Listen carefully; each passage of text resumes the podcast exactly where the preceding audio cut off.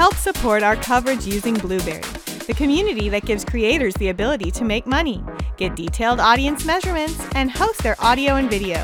Get 30 days to try out the service using promo code Blubrry004. That's B L U B R R Y 004. Hello, Internet. I'm Scott with Plughitz Live, part of the Tech Podcast Network. We're here at Showstoppers at CES 2024. We're here with our good friend Eric at Sennheiser. We're going to find out what's going on you, new this year. Uh, for those who don't know you, must not have been following for a while, uh, go ahead and introduce yourself. So I'm Eric, Eric Paladin. Uh, I've been involved with the brand for almost 20 years now. I'm just an audio guy. no matter how many times I try to get out of audio, it sucks me back in. I love it. So yeah, we're here talking product. You did try to get out kind of for a little while and you came right back into it, didn't you? Yeah, it's where I belong, man. The further away I get, the harder it pulls me back in. It's the vortex. It's just what I love. So it's it's a first class problem to be talking about gear all day, you know? True. True enough. So let's talk about gear all day. Yeah. What have we got going on this year? Uh, I'm pretty excited about. Everyone says that. I'm pretty excited about a couple new products because uh, I think we do have something really innovative. Okay. Uh, I'm holding the world's best sport headphones. Okay. Hyperbole, possibly. you guys know the sound quality that Sennheiser represents. Yes. But we partnered with fitness company Polar Okay. to put two sensors inside the earbuds, biometric sensors. So you've got a built-in heart rate sensor and core body temperature sensor. Okay. So for those who track their workouts, take their fitness seriously, but want great sound quality, one device can do literally everything. That's really cool. So it's obviously at that point it's doing biometrics from the ear, which actually has a lot of biometric data in it.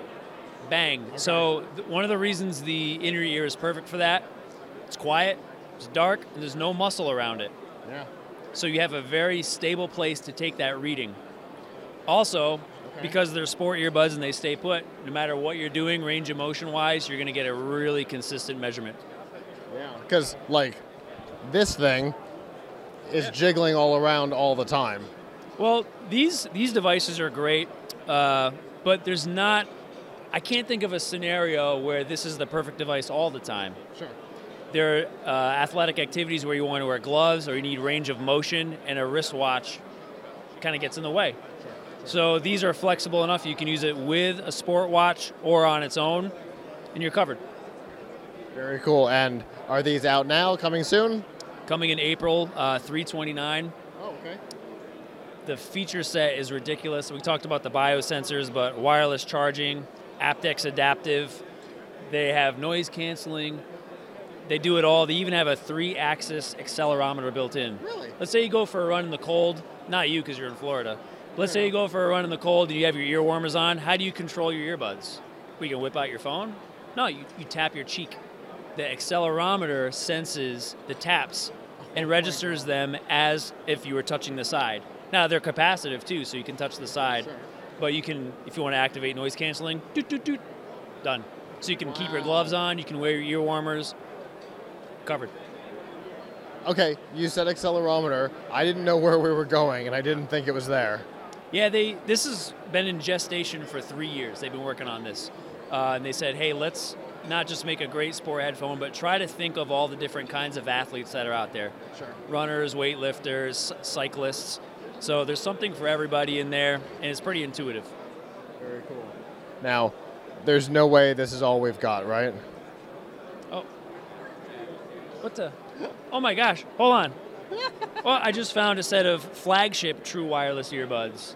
Uh, this is Momentum True Wireless 4, Snapdragon sound built in. They support Auracast, aptX lossless. Wow. There's even AI assisted voice pickup. So we work with Qualcomm, who's done a ton of research on voice pickup. They built, they used a neural network to research the human voice. The AI assistance is actually built onto the chip. You can do it offline. Okay.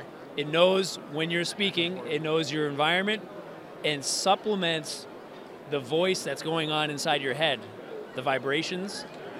It mixes in the microphone signal from the beamforming mics. So in a loud environment like this, your voice sticks out, the other noise is suppressed. Okay.